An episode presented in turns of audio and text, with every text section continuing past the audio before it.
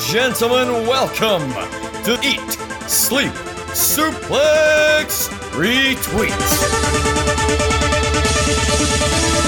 Hello, everybody, and welcome to another episode of Eat, Sleep, Suplex, Retweet. This week, feature show is led by me, and I don't know why. Actually, I know exactly why, but we'll just we'll just stick to I know everything about Scottish wrestling, and that's the biggest lie in the world. But bringing us into the show this week, we are talking about the best imports that have come to Scotland to join us in the wrestling industry, and who else? With that, I'm going to just introduce my panel before I do the usual housekeeping. The first one I am introducing seems to have a BCW poster getting in the spirit of this recording. It's Chris Murray.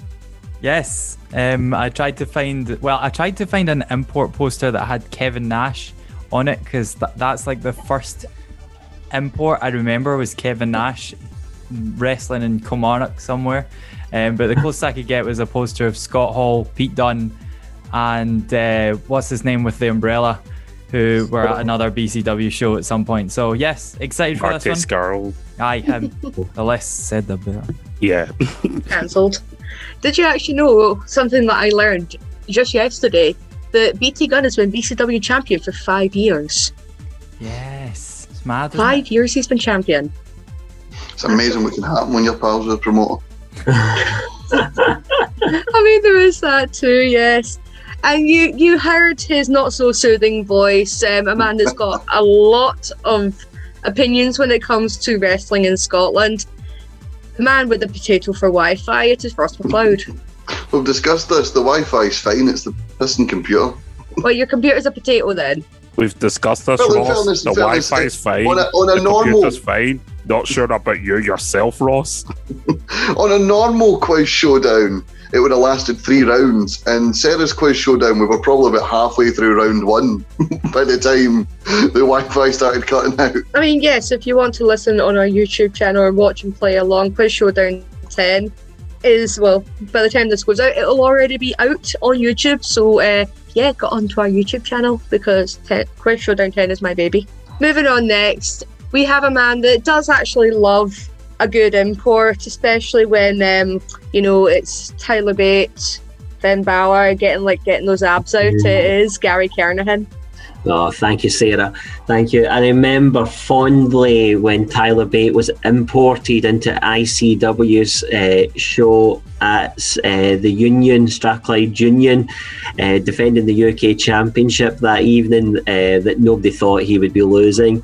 But Sarah, um, that wasn't the best import. I mean, uh, one of the great decisions of a booker is about being able to decide who gets on shows and cards and as the as the booker for ESSR feature, the decision to import you as the host of this show, I think, is one of the best I've ever made. And it's nothing to do with the original host pulling out. Yeah, absolutely nothing to do with it. Absolutely nothing. I was the best person for the job. I wasn't even originally meant to be on the show. I replaced Stephen and then I replaced host. So yeah, I wasn't even meant to be here. That's I had to do a double take. I had to do a double take when Gary was talking there. I thought he said, I remember fondling when Tyler Bate was in ICW, which would have been a more accurate description of Gary's love for him. Well, that's why I'm not allowed close to him anymore. With all fairness, I think me and Gary are going to end up like with restraining orders the way that you're talking because like I'm bad for pictures and apparently Gary's bad for fondling. So yes, are we going to talk about Angelico later on? Hell yeah, we were talking about Angelico with the pretty pictures later. and finally, rounding off my panel, he's he's taken a bit of a back seat um, from being on feature shows for a little bit, but we did manage to convince the most loved Scottish promoter. Well, he's not even a promoter, in ring announcer of all time. It is Kwaku Aji. I was beginning to think you were talking about someone else, and now, like, my Wi-Fi had cut out all of a sudden. But I'll take that. Thank you very much. How Yeah, you doing? I forgot that I forgot that you were in ring announcer for some reason. I thought you were a promoter because we were talking about promoters. I mean, at this rate, you probably could be a promoter the way that, like, you know, Scottish wrestling's went. Who knows? LWF, Lindsay Wrestling Federation. You've heard it here first. There you go. It'll, it'll just be my nephews fighting in every match. I mean, you could have gotten like a, a, a certain, you know, ginger gangster out of retirement to join you as well. So I, I don't have that kind of cash right now to get pull him out of retirement. That will come at Lindsay Mania. You watch the space. there we go, Lindsay Mania 2020, uh, 2022 for Kwaku. Just a wee bit of housekeeping now that I've introduced my panel. Just make sure that you're subscribed to us on our podcasting platform. So that could be iTunes, Spotify, Android, Podbean, and I can go on and on and on. But there's a good news, guys. Our website is back up and running with a new domain, so it is www.eatsleepsuplexretweet.com. It's a bit of a mouthful to say, but if you just Google us, you'll find us. And again, that'll have links to all of the podcasting platforms that we are on. At the same time, make sure you check out our social media pages. So we are on Facebook, Twitter, Instagram at Suplex Retweet.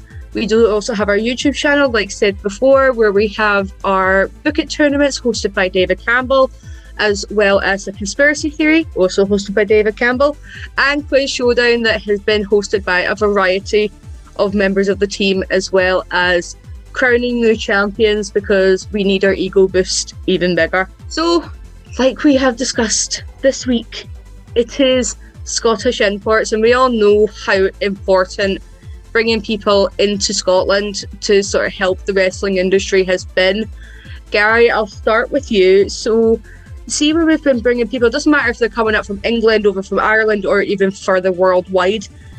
Why would you think that it's important to bring people to Scotland? I think there's two, two reasons I would say, Sarah. I think the first one is about uh, iron sharpens iron. So uh, it's great for the performers in Scotland to get the chance to work against different people, people with potentially more experience and a different style to help them up their game. Because if you're only ever competing against or working with the same people, you get into a, a routine and you get maybe hit a ceiling. So to bring in people with different skill sets and people that have perhaps worked on the biggest showcases, like um, uh, Chris Murray mentioned uh, Kevin Nash earlier on, somebody that's you know wrestled in front of massive crowds at WrestleManias, uh, lost the world title to a finger poke of doom.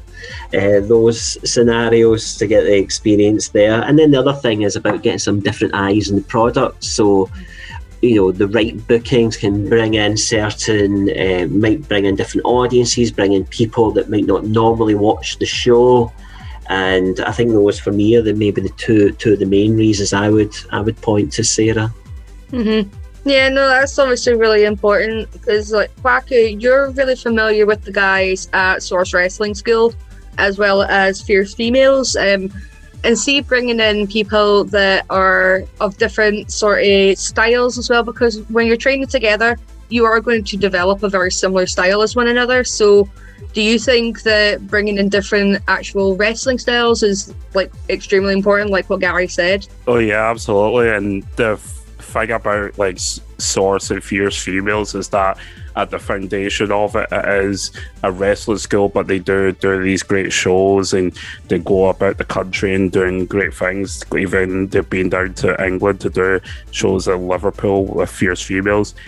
Whenever they bring in somebody, as we use the term there, import, you quite often find that these people will be maybe holding a seminar at the school that weekend. They may be doing like an online class or just even in the back and uh, when everyone's dressing up, they're doing coaching people, letting people, giving people critiques on their matches, and just being a valuable asset, as well as being that asset to bring in new fans and get, giving people a variety, giving the the wrestlers something somebody different to mix up with, and it just it's just a really full circle thing that the imports do bring in. Yeah, and Chris, see, Kwaku brought up a really good point there. Is you get promotions that are not only just doing wrestling skills, but they're also doing shows. So they're going to be bringing in all these people to sort of work with their guys as well as doing training seminars.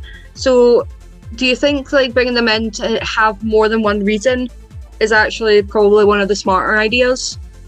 Yeah, I mean, like most imports that have turned up in Scottish wrestling have been imported from the WWE.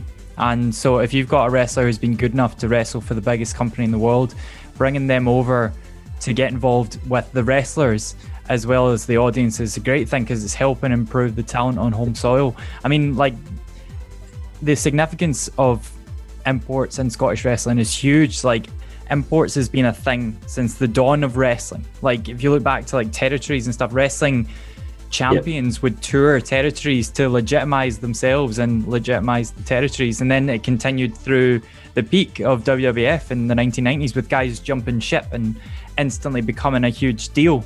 And then in Scotland, in terms of like the early 2010s, I would say, maybe just before when the companies in our area were sort of first starting out, those companies would all use imports to sort of further their names and to draw in more fans that didn't know about the companies. Like I've got the poster behind me just now. How many of these posters have we seen where huge Scottish names, Lionheart, Wolfgang, Jack Jester, BT Gunn, they're all on these posters and they're all standing in the shadow of Kevin Nash and DX and Vader and just all these old names, but the old names are there to draw in the fans.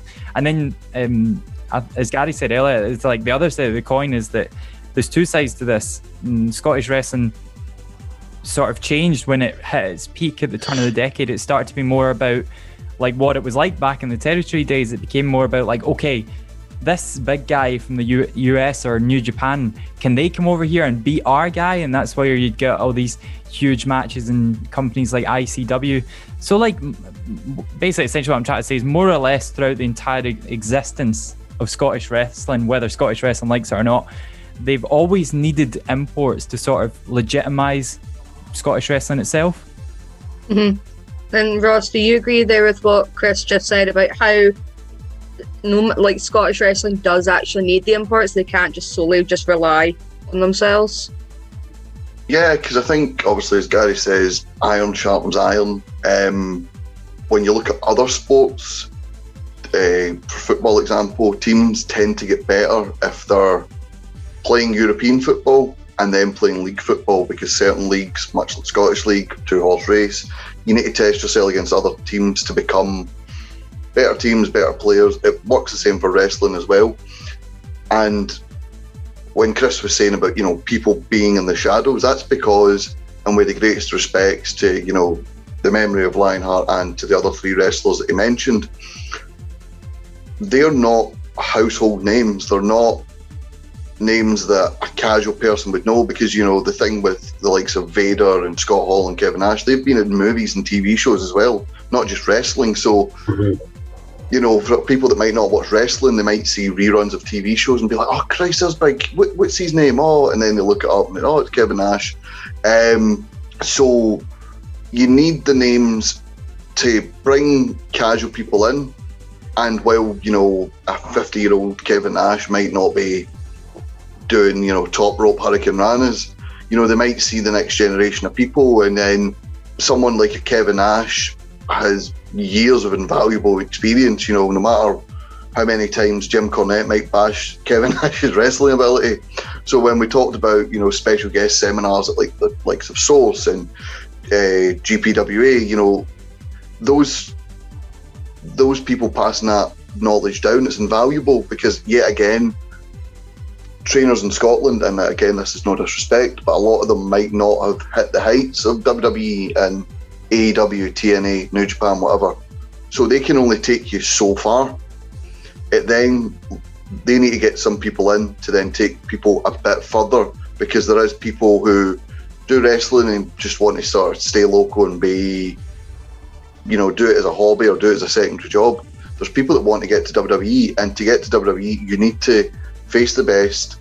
You need to face the best in your country, and you need to face the best from abroad. And if you're not at the stage where you can get abroad yet, you need people to come to you, and that is the importance of impulse because there's good wrestlers who don't yet have the name to go abroad.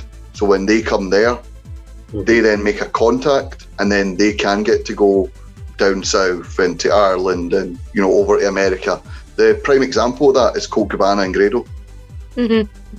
Yeah, no, I was I was going to say as well because like it's like the same of when a Scottish wrestler goes to other places, not only to hone their own talent, but to networking and making connections as well.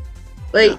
I think most people do forget that that's quite an important thing because you might have like someone like Shawn Michaels or Kevin Nash like coming over. Maybe, well, maybe not Shawn Michaels to wrestle on like a maybe Aberdeen Anarchy show or something. um, who knows? Um, but you do get those sort of people that know people Yes. and can either get you like a tryout or they can get you talking with that specific person. I mean, it happened. It happened for Drew. I mean, when he got signed, they were originally not over to see him; they were over to see Sheamus, and it just go. It just so happened that he was there. He was in that match, and things just worked out. I mean, could you imagine of what might have happened had he not been like in that match? Had Well- Sheamus had not been over, that sort of stuff. Yeah, exactly. And you know, we talked about casual fans being drawn in to see new talent. Well, you know, the likes of Mick Foley, you know, he was the one that shared on the subject of Drew when Drew made his return to ICW. It was him that put the clip online, and it was him that mentioned it in the Stone Cold podcast. And the reason that it went further than it did, ICW is in a, a weird position where it's not a, a local indie promotion; it is a it's a UK wide promotion, but it's not got the reach that a Mick Foley has when he just tweets something out. Hey, you should check this out on Twitter, uh, or sorry, on YouTube. So the casual people might draw in past wrestlers like, oh hey, I hear my buddy's coming out of retirement. I might watch that. Oh hey, I seen insert wrestler name here on that show. He looks a promising guy. You should look out for him hmm you know, and it, it, it is a case of the right place, right time for some people, but for other people, they might just need that break, and it's a case of not what you know, who you know. Yeah, I think it's a really so- interesting point, Ross, about um, you know it could add some legitimacy to the, the shows. Like most of us were sat in the Hydro when ICW attracted what was the first Hydro show? Eight thousand fans. Um, so you know, really good house. Now a lot of those people would have been there because of some of the names from their, their you know their days of um, that watching the Attitude Era and so on. So it can add a wee bit of legitimacy to the show, and it makes you realise, well, actually, this isn't a you know this isn't a country fair we're going to. This is you know this is the, the real deal.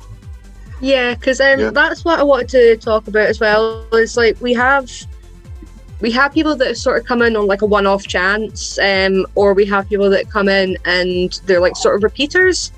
So like, see when you bring in, like we'll take for the Hydro show, um, the one-off appearance of Rey Mysterio in a match with like such and such a person, or RVD being in a match with such and such a person, and it was the idea of seeing them. Like, I don't think I'd seen so many casual fans been brought in just because like their childhood hero was wrestling, like just down the road from them. Yeah, so many casual people come in because a childhood hero is down the road. Like the first Hydro show, I'd been to one ICW show in in my life up until the first Hydro show. I went with a mate from work, Gregor, who had only recently started watching wrestling again, and he wanted to go because the Dudley Boys and Kurt Angle were there. And a casual fan, uh, last time I worked, Katrina, her and her boyfriend both went because Dudley Boys, Kurt Angle were there. They sort of kept a, half an eye on it. So they quite liked Finn Balor as well. So with him being there as well, they were like, right, cool, we're going. And they've kept in touch with it. They've went to other shows since. And, you know, while while it might not mean much to them going to a show every once in a while, it might mean the world to promoter. That extra 20 quid, 40 quid, you know, going into the till on these small shows because it allows them to bank that money and bring in more big names at the next Hydro show and then not so much the next Hydro show, but that's a separate issue. But you know, it allows it allows promoters to make money and then keep running shows which allow the spotlight to be on the casual people and then bring in the imports for the big shows. You know what I mean? It, it's it, it's just normal. It's business. Uh, yeah, because you, well, you see like a lot of them that they'll come in and either be like a one-off, um, sort of like we've had with RVD and the Dudleys, Kurt Angle, but we have had like people coming in. So, like for an example, being Colt Cabana made quite a name for himself as well when he was wrestling over in the UK for ICW. I mean, Chris, him and his uh, partnership with Grado was probably one one of a quite memorable thing about ICW. Yeah, I, th- I think that was a huge deal for ICW. Was that that run where Colt was coming over and um, Grado did all those brilliant YouTube videos about waiting at the airport for him and, and taking him to his hotel and all that. I thought that was absolutely brilliant. I think that must have brought so many people to ICW for the first time. I think that was the run up to was it Dave's Not Here Man in Edinburgh. Yeah. And uh, I remember he's not, still not here, man. He's, he's, no, he's still not there. I, I remember being so gutted I couldn't go to that show because that was the first time I remember ICW feeling like totally larger than life for a wee bit because I'd started watching maybe a year before ish and um, when when that first happened, I, I, felt like it was such a huge deal. And then it became a thing that Colt Cabana was involved in ICW almost every summer when he was over for his comedy shows. And then you know the tag team with Grado happened, and then they became tag team champions at one point as well. And it was just it was such a fun run. Like by the end of Colt Cabana's run in ICW, I think he was fighting for the world title at one point. So yeah, it was just it was just great. It was it was it was a great person to pick to come over because he was like an indie darling, so he wasn't going to be turned on by the fans, which I think is a major issue with picking the right imports for a company. Mm-hmm. Um, somebody that you know he'd done his WWE time, but he was much more known for being an independent wrestler and you know podcast superstar. So it was the perfect guy for ICW. I think I feel like for me that was like the first big one that they had. Mm-hmm. My, my two earliest memories are probably him and Rhino. Um, yeah. Timelines are a bit um, blurry in my brain. But yeah, that's one of the most important ones by a mile. Mm-hmm. And Gary, see when it comes to like one-off versus repeating um, imports as well, like like Chris said, picking the imports is actually really really important because when you come to wanting to dra- like trying to attract those fans, especially when it comes to your bigger shows, like when you see names like Dudley Boys, Rey Mysterio, those are household names that you've known since you were wee and yeah. it's just it's a really big important thing, isn't it? Yeah, absolutely. It's it's a real you know it's a big expense for a promoter to, to if you're going to bring somebody from the states uh, to incentivize somebody to get on a plane to travel for half a day to get here uh, do do the show and actually deliver in the ring when they're here as well and you want that person to make an investment and when it's a one-off show, I remember with the first ICW shows I went to, the main event was Jack Jester versus Danny Burch, if memory serves mm-hmm. me right. And it was for the ICW Championship. Now, I did not believe for one second that this guy that just rocked up was going to walk away with the championship. so when you book them, you've got to have that um, still have that unpredictability about them. So get people in the right match. Like I didn't believe Toni Storm for a minute, or actually uh, was going to drop the UK NXT UK Championship at SWG3, and I didn't believe that Tyler Bate was going to drop the UK NXT, uh, WWE UK Championship and that Strathclyde Union. Uh, it just wasn't going to happen. oh, Glasgow Union, uh, it's, it's Glasgow Union. Sorry, not even Strathclyde Union. Um, so they've got to have that, but also the the booking. Uh, you know, who's it going to add, and are the people that are going to be excited about this booking people that are going to buy tickets anyway? So uh, the, the Briscoe brothers appearing at uh, the Hydro shows, maybe an example for me. I'm not convinced that anybody bought a ticket because of that announcement, and I'm not convinced that they, the people that weren't going to come were suddenly like, oh, well, mm-hmm. i need mm-hmm. to go because so and so is there. I also feel the same a wee bit about British Strong Style. As much as excited as I was to see them at the last Hydro show, I'm not sure that they convinced people that weren't going to buy tickets anyway to buy tickets, whereas mm-hmm. Dudley Boys and Rey Mysterio and so on did. Now, the, the flip side of this coin, and I'm going to talk about somebody that, uh, later on that I think actually delivered when they were in, in the ring when they were here. You know, you get folk that come in, like Rey Mysterio, that was their stellar performance uh, as far as I was concerned for what he delivered uh, on on that evening. The same, um, you know, when Ricochet appeared at the Hydro to mm-hmm. compete against Lewis Girvan, my God, they left it all. He left it all out there. He, he sort of yeah. he was probably the port that people were least excited about that evening, and he mm. probably was the one that delivered the most value to mm. the the fans that were there. So I think there's that value for money, that unpredictability. Um, Sarah, what would be extra things just to throw in the mix? And if you have something that's a regular booking, you do get more of that unpredictability. You can get a wee bit more invested in the character. You can get them a wee bit more involved mm-hmm. in the show. Uh, the way that uh, Chris described with uh, with Colt Cabana being involved with uh, the show, that was pretty unique at the time. You didn't really have that type of stuff going on. You kind of like had somebody rock up, or they maybe been announced they were going to be there, but you never seen or heard anything of them until they appeared. Um, so I thought that was, you know, that was that was good, and that's one of the benefits of the longer term commitments if you can get that. Yeah, like Kwaku, like Gary and Chris were saying about like, see when for the likes of Colt Cabana getting brought over, nobody's really going to know how that's going to play out until it plays out.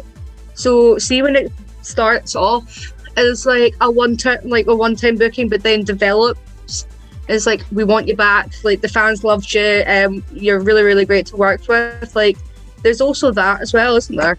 Yeah, well, the, see to actually flip it a bit, like see sometimes with the imports, a lot of the times when they came in, because I took a big gap from wrestling, my my wrestling history is a bit patchy and stuff. So when Colt Cabana came and I was shown these videos, I had no idea who he was. Literally not a clue. And I love the videos with Grade. It was like Colt Cabana, it's yourself. it's been Colt. I'm just like, this guy does not want to be here, but oh well. Um, he, he played along fine. And then I think of other, I was just actually having a rack in my brain on who I've seen here that I didn't know of before. The Young Bucks, I had no clue who they were. Fell in love with them when I saw them at Corn Exchange. I had no idea who War Machine were. So I was just cheering away to the Polo Promotions. And wow, what a stellar show that they put on. I almost now wish I didn't know them as War Machine because now that they're the Viking Yeah. Raiders, uh, Does well, ruin it for you a bit. it could have been Viking experience, so that's like upgrade, I suppose. uh, that's another thing. Mad Dog Matt Cross, well, like one of my favorite of like that's just come in and he always puts on a stellar show. So, and I think of like the Irish invasion as well. I Yep. think of them as well. I, I, I mean, I have before I had no. And like, not that I had no interest, I just had no knowledge or purpose to think of. Yeah, I, I wonder what their what their Irish wrestling scene is like. Like my Irish wrestling scene was Sheamus, and that was it. Yeah. so um, it was just like it gave me that education, and now I love watching OTT. I love seeing what Morden Hype, Kings of the North, um, Debbie Keitel, Valkyrie, all these names. I love seeing what they're doing now over in their homeland. We'll see as well, like, see when a lot of imports come in, because I'm going to ask you, had you guys ever heard of Sugar Hero Uri before he had come over to ICW? No, No. No, exactly. So it introduces you. Like, I know, like, team members like Grant, really, really familiar with him. Um, but it, if it does Grant open- knows who a wrestler is, nine times out of ten, I have no clue who it is. I mean, he he could he could be bringing in Gonzalo, Gonz- I don't know some rat, and I'm like, Grant knows the guy. He must be alright. Yeah. I have no clue. I know we Um, need to get David Campbell on to give us an update on all those Japanese wrestlers. I know the king of the king of Japanese wrestling. That's David Campbell. But yeah, so it, it educates us at the same time. I mean, Mhm. the one time when when we saw Shigehiro at the garage against Lionheart, God rest his soul, was like one of the best matches I'd ever seen. And like it it hits with the unexpected because I don't think any of us had expected Shigehiro to move the way that he did. And I'm I've been dying for him to come back because he's just so he's so cute. you see that that element there is a very interesting thing for me because see a lot of times when you hear uh, people that have done the decades of WWE and stuff like that, they talk about pops. They talk about how fans can expect something. They they kind of know what's coming up, and then when you see people that you don't know, and then they just wow you. It's just an amazing feeling. You, it's just, it's just having that fresh eyes perspective where you have no clue what's going to happen. So, You just take it for exactly what it is and you enjoy it. It's great. absolutely. I remember feeling Yeah. much the same, Kwaku, when I first seen Sugar Dunkerton. And I'm sure that name will come up loads uh, tonight. But I seen him first time through Livingston, and I remember that evening, Sarah, you describing him as a treat, and I had, I didn't, I complete ignorance here. I, I didn't know who he was. But the next time I heard that he was there, I bought a ticket. I, I was, I was, couldn't wait to see him, and uh, I, I just amazing. Yeah, because like that's for an example. Like me and me and Kwaku had never heard of him either, and we went along to the Source tournament. It was going to be a weekend long thing. We did not know who this guy was, and obviously we just fell in love with him. Mm. And Instant. I, th- I think we just sort of went out of our way. Anytime he was on the show, we are like, right, we're going, we're Mhm. going. Shug. See, we'll see as well. Like we'll actually just talk about it the now. Um, about like some of our fates. I can sort of give Kwaku the floor here because I know, like, even when I was like putting together the show, I was like, if Kwaku doesn't get to talk about Shug, he's probably gonna like take a hissy fit and go proper drama queen. So yes, Shug, Shuggy do bits. yeah, like you said, I didn't know.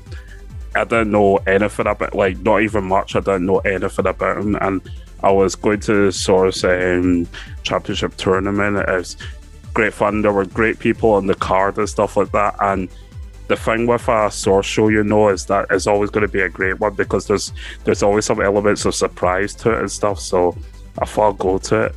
My God, I was not expecting what what I what any I, of us were expecting what we seen. no, no, no, not at all.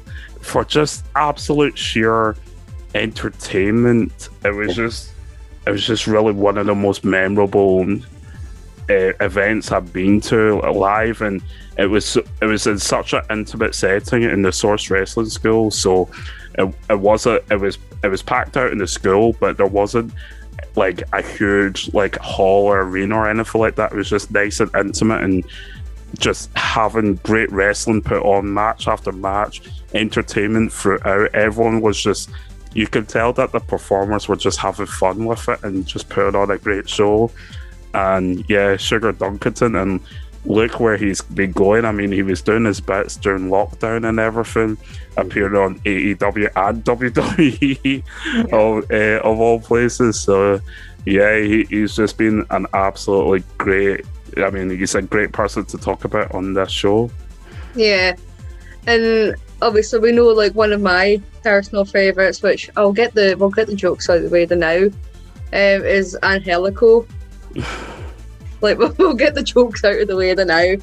Um, like see, I don't think any of us knew who Angelico was when he first appeared at Shug's Kiss Party.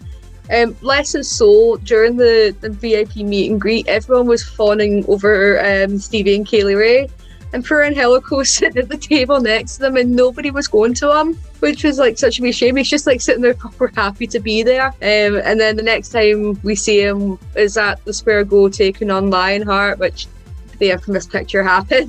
Yes, Sarah, I mean, people might be listening to the show that don't know about the picture. Would you I care know, to I, sh- I know, elaborate I'm and really tell bad at people? giving context.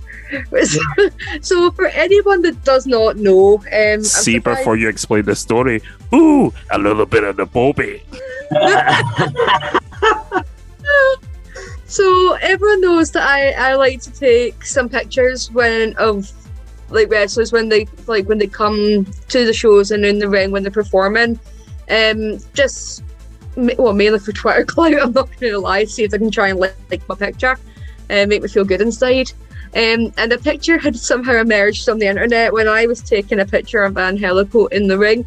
Someone directly across from me in the ring, um, like on one of the other fans took a picture, and you could see between Angelico's legs is me going, click, click, click. So I'm looking like a total pervert, and it just seems to become a running joke, um, which, you know, Angelico's liked a couple of my pictures before, like that I've taken of him, um, and I just wanted to like stay there. And I hope he doesn't ever think I'm a freak since, you know, ever since he started like appearing more regularly in AEW, and I'm just like, no matter how or who he's against, I'm wanting him to win. Um, and I, I really want him to come back, not because to take pictures, See, whenever he he's a good does this, you see when he does his lean back with the swagger to take his jacket. The swagger off. and the dance. Yeah, I'm like Sarah. Have you got the camera out? That's your perfect opportunity. I know. I know. Do you think he has any idea about the legend of Angelico's Bobby in Glasgow? I hope not. I really hope not. The Yeah, like of the it's like- yeah, like it's become like an actual legend. This is more the fact that he was one of my favourites. I mean, his, his match against Mikey Whiplash surprised us all. I don't think anyone actually realised um, just how mental it was going to be. Um, and then obviously his match with Lionheart was was just as good. Um, and I am hoping, like I was hoping to see him more regularly. Obviously, with him now being with AEW, I'm not too sure if that's going to happen, considering that ICW are obviously you know, bitches of WWE in a way. Well, the the thing with that is that um, we've seen with Discovery, they're not exactly shy, or uh, WrestleZone are not exactly shy to bring in the big names, and I've gone to great lengths of bringing in the great uh, the big names or whatever have you. And AEW are quite receptive to helping um, independent promotions and. When things come back, I have a big feeling that they really want to stake their big claim in Europe.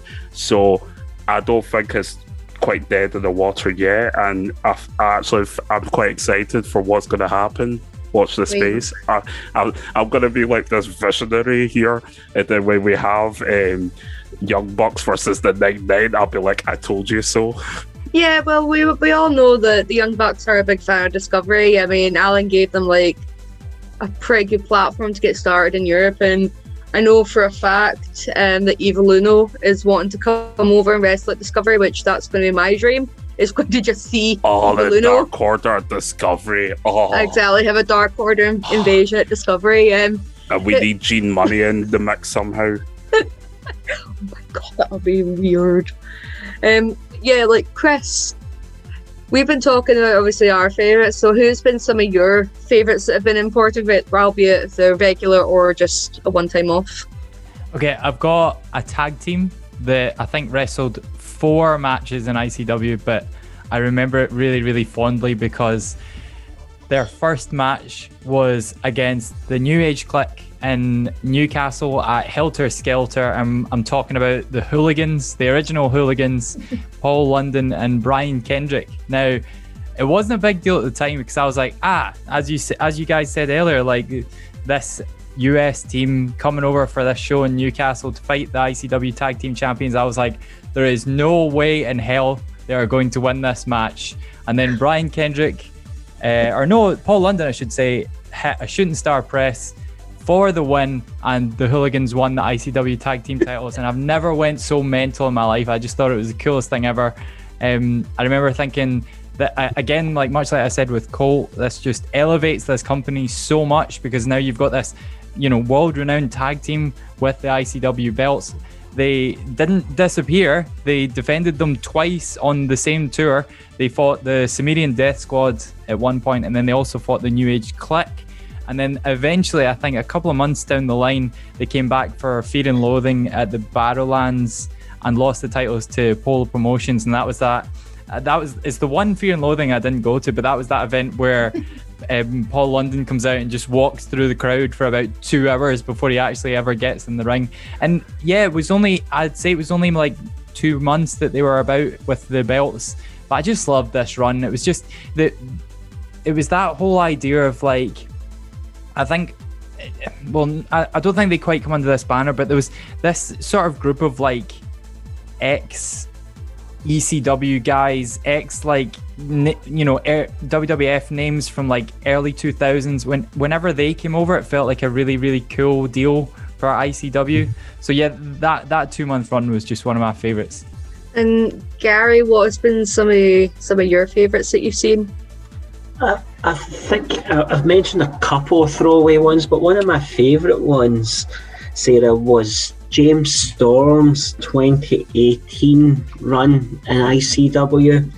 So he appeared uh, in January 2018 at the Square Go, where he took on Jack Jester in a Falls Count Anywhere match. And the winner was to be the number one contender. And immediately I thought, ah, well, we know where this is going But then it was announced that the, the there was going to be a Fight Club taping the next night, and Storm won against Jester, and then went on to uh, take on BT Gunn the next night. And I thought that was really clever booking from ICW. You know, that getting that two for one deal almost. You've got them here, get get get two performances out of them. Uh, so I thought that was good. And what we then seen was was uh, some recurring appearances over the course of that year at all the big shows. So BarraMania, he teamed up with Ravie Davie to take on Bram and Easton Reese, and he turns on um, turns on Davy, and we get this uh, get this heel James Storm. He comes back uh, for Shugs. Um, and you've got two performances again. Night one, I believe, if memory's right, is Jody Fleisch. Night two, you get Ravie Davie in the Texas Death Match, uh, which I thought was was good. So all these appearances um, starting to build up, and not phoning it in. I thought, you know, when it came to the matches, you then got a bit of a a social media feud building up with Grado so lots of videos back and forth uh, there, and he hits on Grado at the at Hydro with Jeff Jarrett as the special referee. And then only the one appearance in 2019 when he um, uh, was supposed to face Grado again. So this story's then run on for like six six months by this point. Supposed to take on Grado. Grado's not fit. Leighton Buzzard comes out and this was supposed to be a bit of a sort of coming out party almost for Leighton Buzzard because the night before he'd won um, against Joe Hendry. They thought he was going to you know be pushed to the moon move into the main event picture. Big, big win, and I think Leighton's victory over James Storm that night was bigger because James Storm had beaten so many other ICW stars there. So when he got put out when he put uh, Buzzard over, it felt like a bigger deal because it was surprise, unsurprising. So I really like this because of the investment in the storylines, uh, the performances we got, and you got that bit of unpredictability. We also met, I also met James Storm at one of the events that uh, Ryan Gallagher from the team had put on, and that man's arms are fucking enormous. I mean, James Storm's not Ryan Gallagher's. um, mm-hmm. uh, Ryan, uh, Ryan has one big arm. We're gonna hear a statement when the show gets released, and Ryan's gonna be like, "I excuse me very much," and try and post one of his strongman pictures, but it's not gonna happen.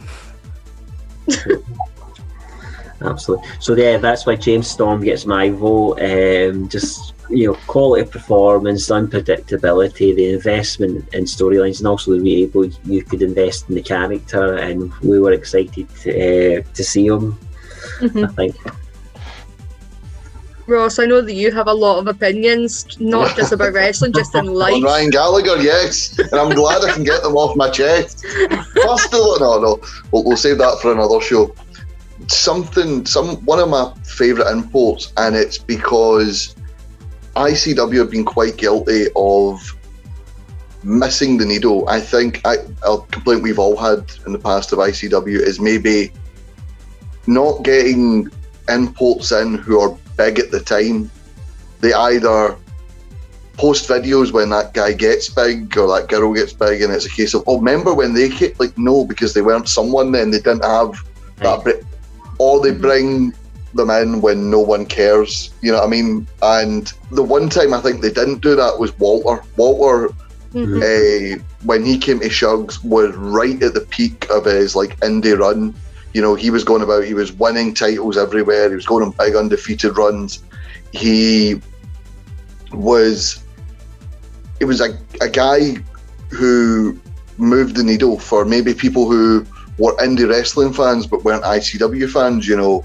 They showed up to see Walter that night. You know, Grant McRobbie has a love hate relationship with ICW at times. He yeah. showed up to see Walter.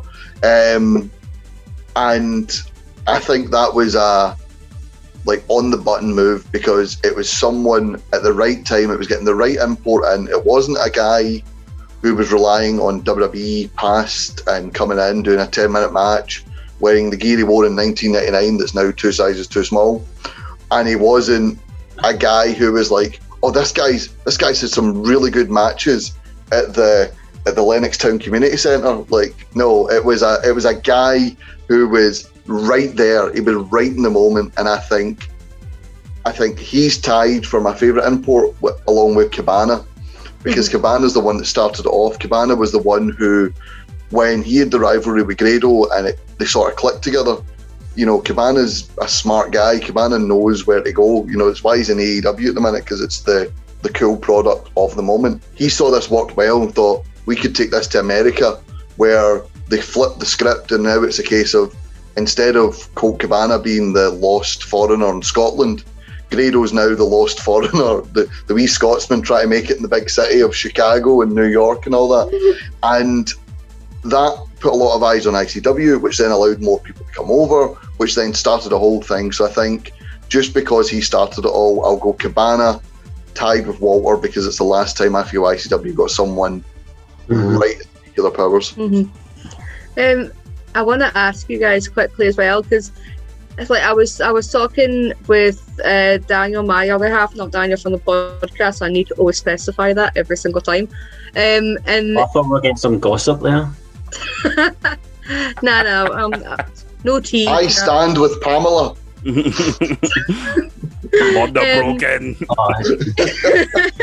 and um, like see sometimes when people are brought over, maybe when they're like not as big, um, and you sort of see them how they've progressed. I mean, one that Daniel said that um, Robbie E, who is now Robert Stone in NXT, um, obviously Robbie E in uh, TNA and Impact when he was there, taking on the likes of like Andy Wild in the main event of a BCW show and it's, it's small little memories like that. So I just want to go around you and see if there's anything like anything like those kind of memories that you would have. Um, Chris, I'll start with you. I think Gary touched on it a bit earlier, and this actually reminded me of one that I really, really enjoyed. Um, I think Jody Fleisch for me.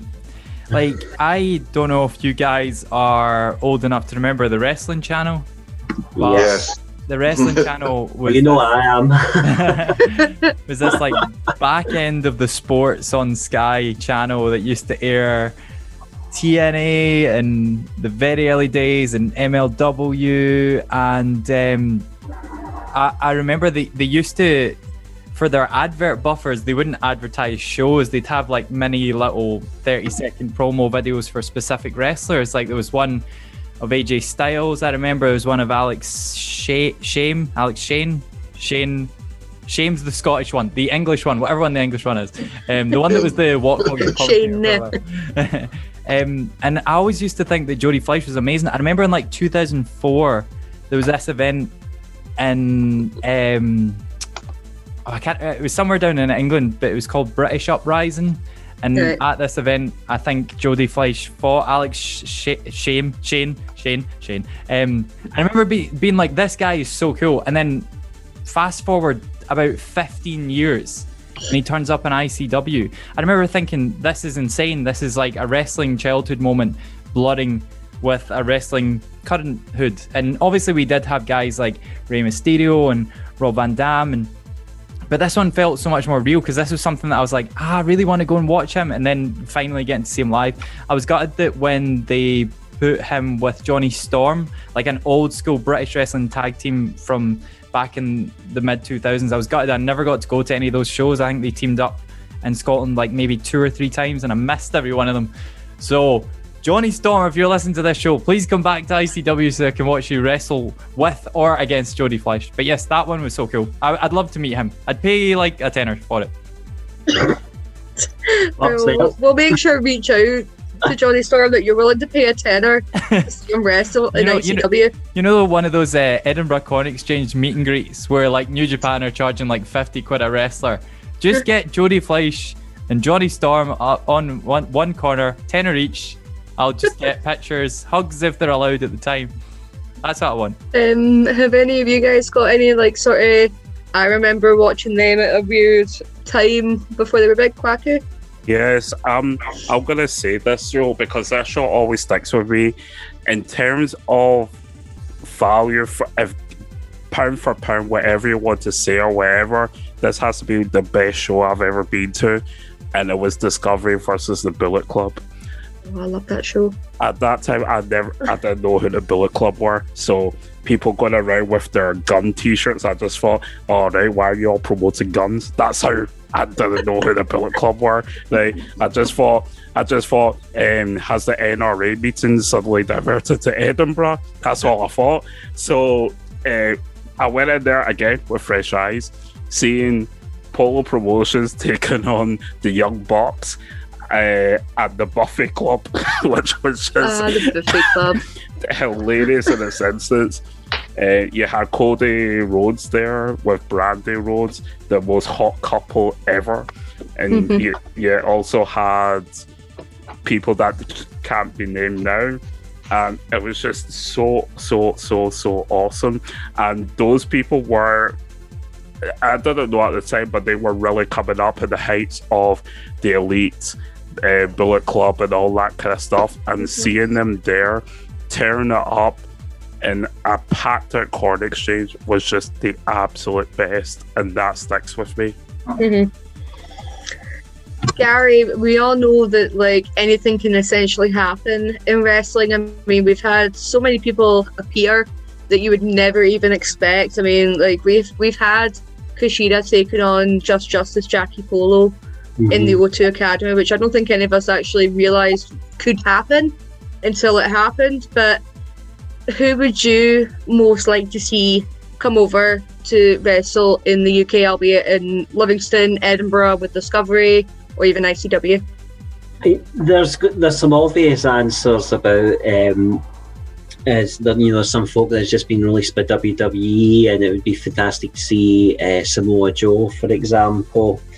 Um, there are some people now that are in AEW that could theoretically, given the schedule that they work in AEW, uh, do some sh- shows, and it w- wouldn't it be amazing to see a Chris Jericho rock up? Um, and there's other people that uh, I've become familiar with them, and I may I probably missed the boat on seeing them before. Like I, I'm so impressed with Tegan Nox, and if she gets fit again, and um, I love to see her. Nick Aldis as well, uh, Ross's close personal friend. Um, as another name that I would again love to love to see as well, and of course Sugar Dunkerton. If he's back, I'll certainly be buying a ticket. Yeah, I'll, I'll 'cause I- message him, Gary. I'll, I'll let him know that you're thinking of him. I mean, we, we had a wee chat the other day. I, I had to console Mickey after a release. Nick phoned me like, "Big man, Bruh, You why you it. lying? He blocked your ass. big wait, man." did he? No, no, no, no, no, no. But just he was one of those. Um, I'll, I'll tell this story now. He was one of those wrestlers who I agree, and we we've all had them. Anyone who's done an interview for the show or anyone who does an interview for their own. Is this time okay with you? I'd like to do it at this time. Okay, we'll do it this time. Whatever's best for you. And then that time for that interview comes, and you go, right, mate. How are you? Oh, let's make this quick. Oh, fuck's sake! Now, never mind, mate. eh? Yeah, I've been through that. Well, see, like Nick Aldis, Sorry. you know, NWA World Champion for over 900 days would be an epic one to see. But Ross, seeing as you were talking about your best pal, Nick Aldis, who who would you like to see that is not Nick Aldis? Uh, many, many people. Um, I'd like to see. Um, I'd quite like to see Hawkins and Ryder. I think um, Hawkins built up this sort of Barry Horowitz style um, love in for himself that went all the way. You know, the Mets play at MetLife Stadium, obviously. Um, No. I know. Um, they call them the Amazing Mets because they're amazing as well. Mere mind blowing stuff here. But um, sorry, the Jets. The Jets play at MetLife Stadium. I'm, I'm not clued up in American sport. I felt Chris judge me in the corner there, but um, Oh, he totally did. but you know he got to go to a WrestleMania and win the tag titles in the stadium of his team, wearing his team's colours. Zack Ryder has always been popular. He is all he's been so far ahead of the curve with social media and you know using that to an advantage. And they are two people who WWE always talk about. eh, Sorry, people always talk about Cody Rhodes and Samoa Joe and big stars WWE dropped the ball with. I think these were two big stars that WWE dropped the ball with that they could have went further with, and I think they can make a really, really good living on the independent scene, probably make more money than they did in WWE when things start to open back up, both together and as singles competitor. You know, they both said we don't want to just come in to Poughkeepsie and, you know, wrestle the local tag team there and lose to them in five minutes. You know, if there's a storyline there, you know, we'll come as a team, but it does look like they'll probably do more single stuff. But yeah, I think these are two guys. Brian Myers now, uh, who was Kurt Hawkins, in Impact, World's showing most professional wrestler. is He showing how with one good, eye. That's how professional he is. Huh? showing how good he is now and never had that chance. He could have some really good middle of the card matches that make buying the ticket worthwhile. And Zack Ryder, you know, the internet title, there's stories to be told with that. You know, and he's such a such a good guy on social media that it would go worldwide. You know what I mean? He's got that following. And seeing as I'm gushing about Zack Ryder, his fiance Chelsea Green, Laurel Van Ness, just been released there. No stranger to the independent scene. It'd be good to see her back on it as well. hmm Chris, the forbidden door is clearly wide open, as we've seen with like a mixture of uh, Impact wrestlers taking on AEW wrestlers. So much like with in this coming weekend, I mean, you've got Kenny Omega taking on Rich Swann for the Impact World Championship title for title. But like Forbidden Door wise, like who would be like some of your dream people to sort of come across to the UK to so you could pay a tenner to you know see them? Okay, well, I've got one that's absolutely mm-hmm. ridiculous, but I want you to hear me out before kicking me off this show, right? How Can't. about You're you're the one that's like producing it and recording it, so I Yeah. can. that's true, that's true. Right. ICW. Ju- Just before you start, I can take over, no problem. This this will this will shock and astound you, but how about this? ICW featuring Sheamus. Allow me to explain, right? ICW have already, you know, spoken at length about how they have a long working relationship now with the WWE.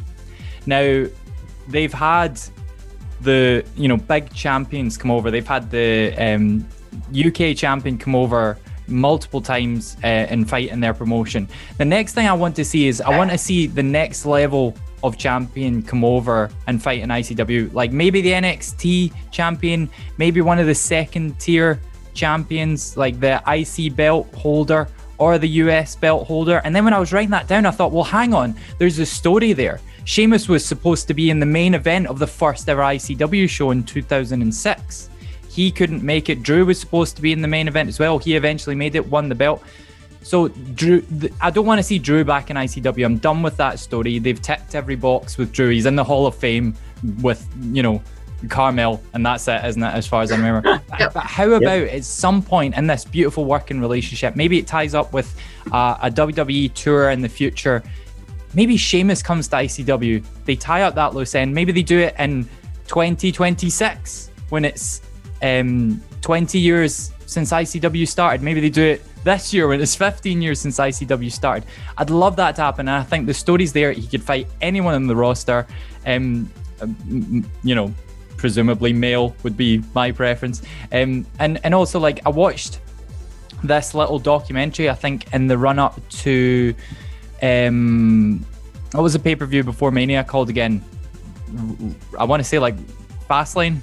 Yeah. Yeah. Fastlane, yeah. I watched this Yeah. 50 minute documentary on Sheamus in the run up to Fastlane, and he's such a hard worker. Like, he puts in so much behind the scenes to be as good as he is. And I think I'd actually really like to see him do something with, with ICW in the future. But I know it's complete pie in the sky, but that's what you asked for. With all Can I, fairness, can I take a well, moment here? Sorry, can I just while while the platform is open to what Chris said about I don't want to see Drew back in ICW, right? oh, God. right? No, no, no, no, no, no. It's it's nothing against Drew, right? This is maybe a wee reality check to people who are in the comment sections. Whenever there's an announcement, whenever there's a, by the way, there's going to be a secret guy showing up with WWE connections, and it's going to be Mark Andrews or Pete Dunne. You know what I mean? not not even Pete Dunne. Pete Dunne's now too far up in WWE's pecking order, right? We all know, we accept that it's going to be a, it's not going to be John Cena walking up to fight Jason Reed. But people in the comments always go, it could be Drew, or Drew would be nice. Oh my God, Drew return confirmed. He's pay per viewing, he's main eventing pay per views with The Undertaker. It's not going to be Drew McIntyre. It's not even going to be Pete Dunne, who's on the opening matches of Takeover. It's going to be Mark Andrews or Flash Morgan Webster. No offense to those guys, really good. Be excited to see them in ICW. But Drew's not going back. Let it go. All right. It's like when Gattuso left Rangers. He was at AC Milan, the European champions. He's not coming back. Move on. Man, you fans with a Man, you fans with a Cristiano Ronaldo posters. He left ten years ago. I Find mean, a new guy. Ross, it, uh, uh, do- like obviously, yeah, she- Sheamus is probably pretty out there, and, and Drew come back. I think something. Like, but do you think that you know someone as high up as the NXT champion? Do you think they could ever be an ICW? Oh no, I think like any, anybody for NXT UK would be an easy get. Anyone NXT, depending on when round about the time. See if there's a takeover coming up. Those guys are wrapped up in cotton wool. You see that on TV. The you know the champs don't wrestle, and you know even Damo, someone is lower down the card in WWE's pecking order is Kelly Killian Dain, formerly Damo. He was only there because WWE were in town that night. You know what I mean? So, so I I wouldn't. Um, it's not getting at you for your Sheamus pick. I'd love to see Sheamus there, but it's just it's not something I ever see happening, and I don't think I don't think a carrying cross. No, I think NXT has now got to the stage where it's the third brand. Back in the days of Neville and Bo Dallas and Sami Zayn as champions, maybe, but not now. I mean, with all fairness, when you when you started to say Sheamus, I honestly thought you were going to say Shane McMahon, Chris. I don't know. I was Well, waiting. nobody It's like, to say that. hear me out. Best in the world, Shane McMahon. um, Quack, have you got one one more? yes, I have got a see. Seeing as we're going off of the distance of dream matches and stuff, I have got one match where if this is booked, I am straight over to book up my Ryanair flight to Dublin to go to Scrapper Mania to see the main event of the Woke Queens versus Jessica and Cassie, formerly known as the Iconics. We'll be right there with you. Hell yeah. Iconic. They'll they'll be big on the independent scene. I think they mm-hmm. Oh yes. they were You know, they've probably got a spot ready for them in ICW.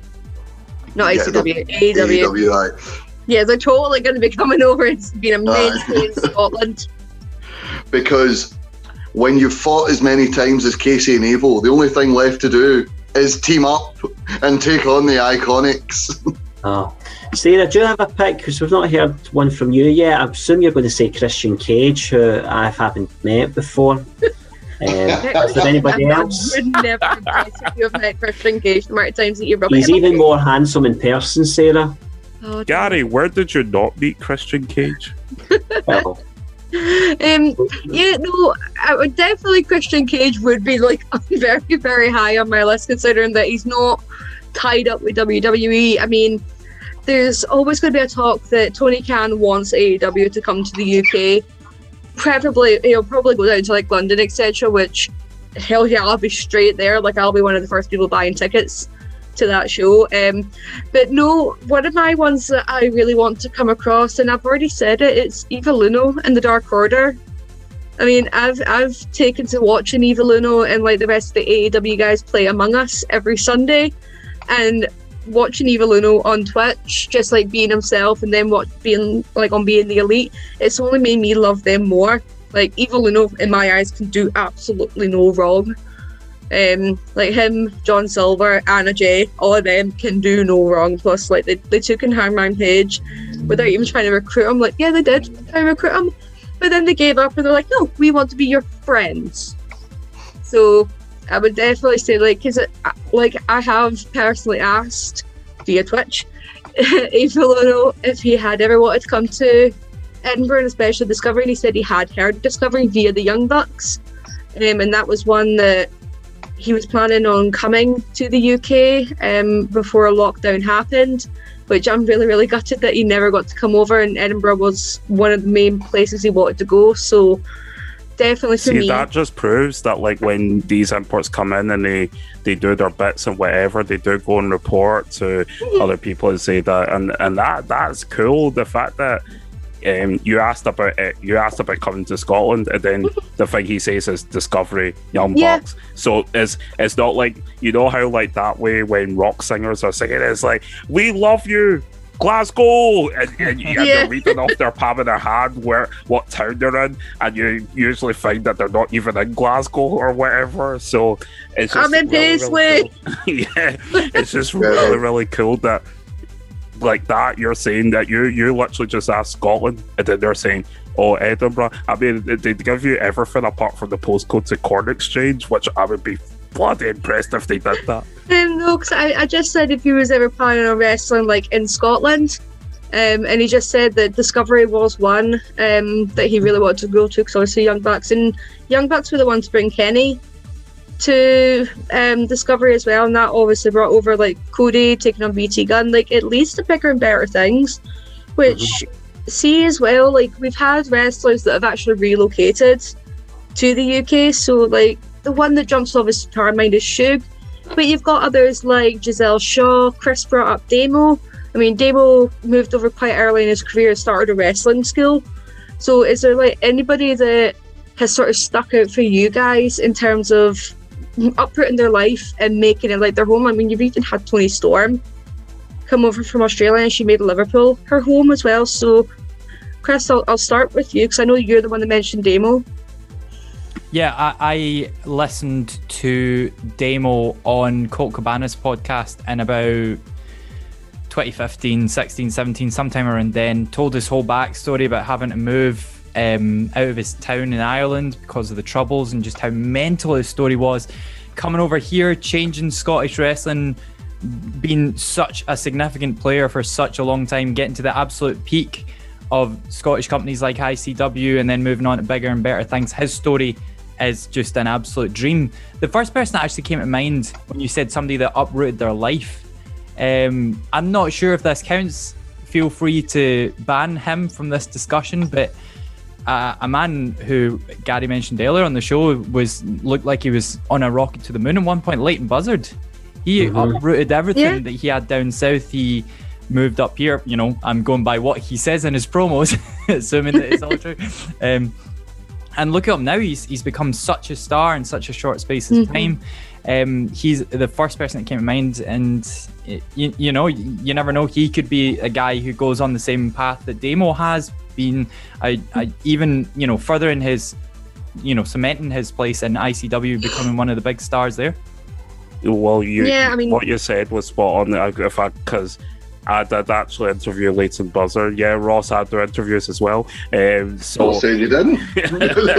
Same. I just I just thought get that wow and like, so Sorry, sorry, can you see me on this camera with the shade that has just came over me? What a, what a bitch quacker that she is. I know. I would, I, I would brag and say that I've done a lot of interviews, but at least like the majority of them got taken down due to you know speaking out uh, and our support for it. So Yeah, saucer of milk for Adji. always, Quacky very rarely gets to be on shows. Let him throw, throw his shade. Uh, so yeah Just throw it at you. what? I'm a hater. I got it. I, I had a lot of hate that I couldn't get off my chest on Quiz Showdown. I'm just unleashing it now. Just Eh. please keep this for like outtakes at the end of the year. Will Right. do. That's Will going do. on YouTube.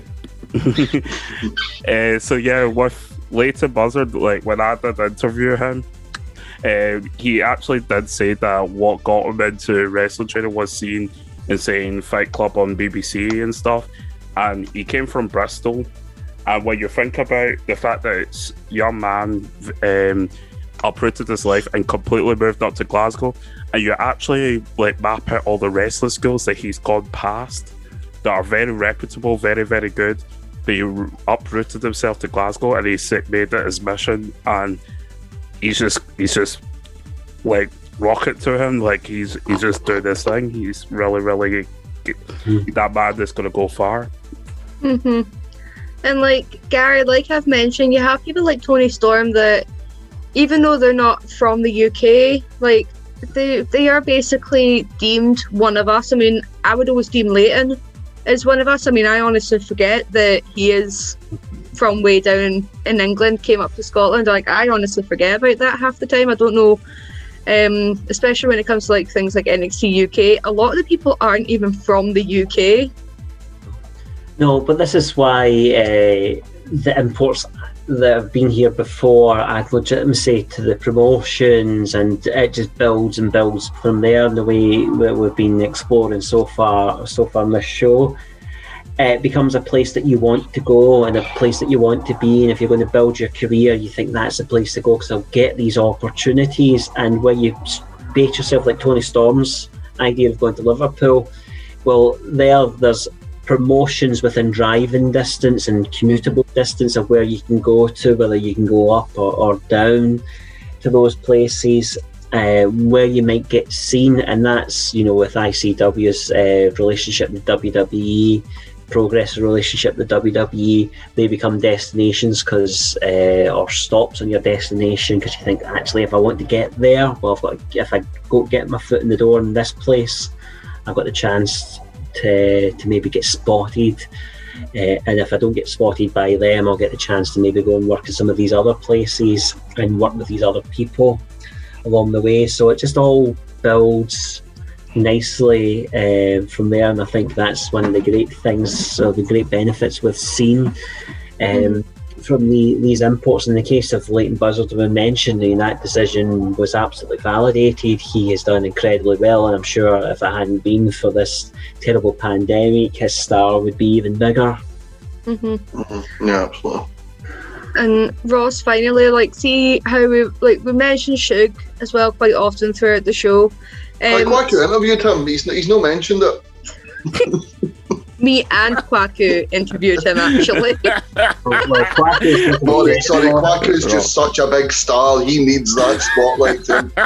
Excuse me, I'm the one that found out that you know Shug loves Brooklyn Nine Nine. Kwaku didn't even know what Brooklyn Nine Nine was at that time. Just At another, that time when we just interviewed, another so- bandwagon for him to jump on then. but yeah, like we've had Shug that returning um import. I do love you guys, sorry. he moved over to the UK, um, put himself in a prime location for obviously travelling up and down, um, and making Yeah. it quite quite easily accessible. But you also had to fact that see just before um, he left to go back to America, he was holding the Reckless Intent Hardcore Championship and taking that around the UK, taking pictures and everything of it as well. So in terms of wrestlers like uprooting their lives, sometimes it can be quite fun. He was holding like three titles at the one time. It was just when you mentioned the Reckless Intent Hardcore title, as I just remember how proud this piss he was. He was holding that, and he wanted to be the uh, most remembered. He wanted to be like Crash Holly. He wanted to be among the hardcore legendary greats. Mm-hmm. Yeah, I think when you put the the effort in, like Shug did, I mean, you have to if you are going to uproot your life completely. Like the reward is there. You know, it'll be, you know, for people that have uprooted their lives, young men like Shug, Leighton Buzzard, Alfredo Morelos, the reward is there.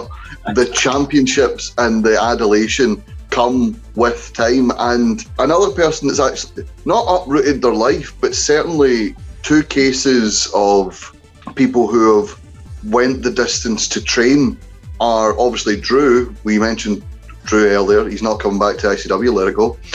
He used to train down in England because there was no s- schools up in Scotland at the time. He used to, and then he moved down there when it started becoming more of a more of a job rather than a vocation. And then uh, someone who I interviewed, don't know if you know this, I've done a couple of interviews. Daz Black is from the Lake District, and now with this pandemic era style ICW, he's getting that showcase now because well, no one can travel, um, and he- was he was a star that was right on the cusp. He's so impressive in the ring. Think of think of like an AJ style, a young AJ Styles, because that's what he models himself after. Uh, he can do the flips and the you know all the all the flippy shit, and yet he can do the technical wrestling as well. He's been involved in major storylines in ICW recently, but he comes up from the Lake District to train. You know, makes that journey up. I believe it's four hours, and then four hours back. You know, every day, and it's like, wow, that, that that's a dedication. You know. so when people put the work in, the reward is there, and I think the fans as well. The fans appreciate someone coming over and not just being like, here's you know Intercontinental Champion from 1999, Jeff Jarrett. Hello, hello, hiya, hiya, photo. Here's special Santino Marella. the road. yeah, exactly. Like, like, I'm not saying Jeff Jarrett was like that. It was just the first 1999 IC champion that came to my head. Uh, Road Warrior Animal, there you go. There's a prime one. Uh, he was meant to wrestle for SWA. Uh, he was meant to wrestle John the Bomb, Bomb Graham in Motherwell. Then a big brawl comes out. He comes out, makes the save. Then it's three heels fighting him, Damo, and John the Bomb. And then the show just kind of ends. And he didn't do the match. He didn't take any bumps. And he, you know, he didn't do a, you know, a photo session or anything. So fans appreciate the effort because for years we did get the show up, hiya, out of shape legend, or the, or if anyone remembers, the Clydebank Town Hall ones of the WWF wrestlers, and it's uh, it's like a guy who's five foot four dressed up in a cane costume, like Oh, the Undertaker. uh, the Undertaker,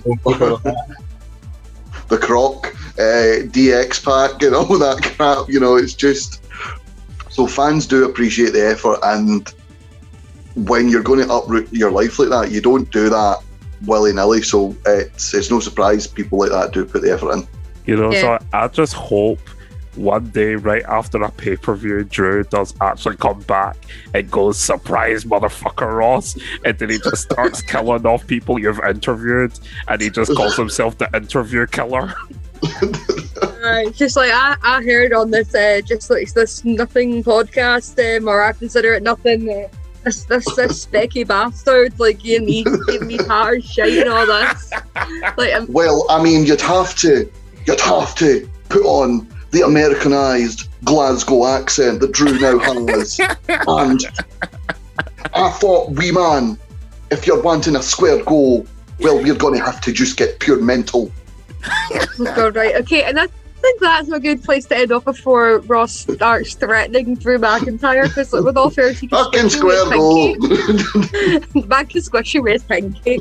But um, I want to thank you guys for joining us today, talking about um, the Scottish imports. Um, so make sure, obviously, you catch it. Make sure you catch this week's Central as well, um, with all the the ongoings of the past week in the wrestling world.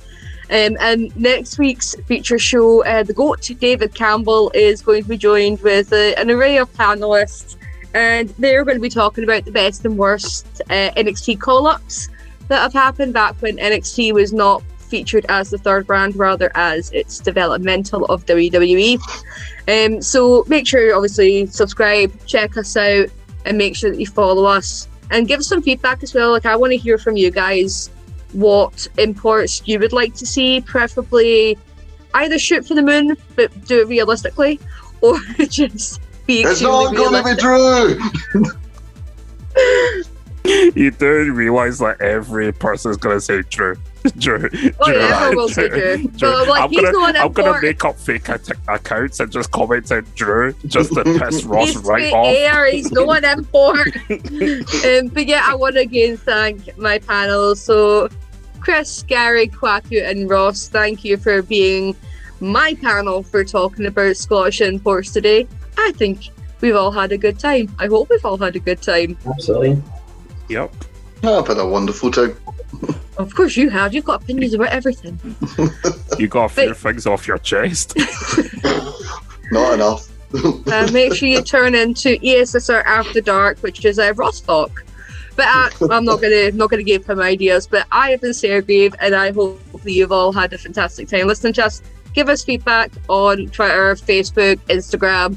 Get chatting on our Facebook community page, and again, look out for these random clips that Chris might put up on YouTube as well.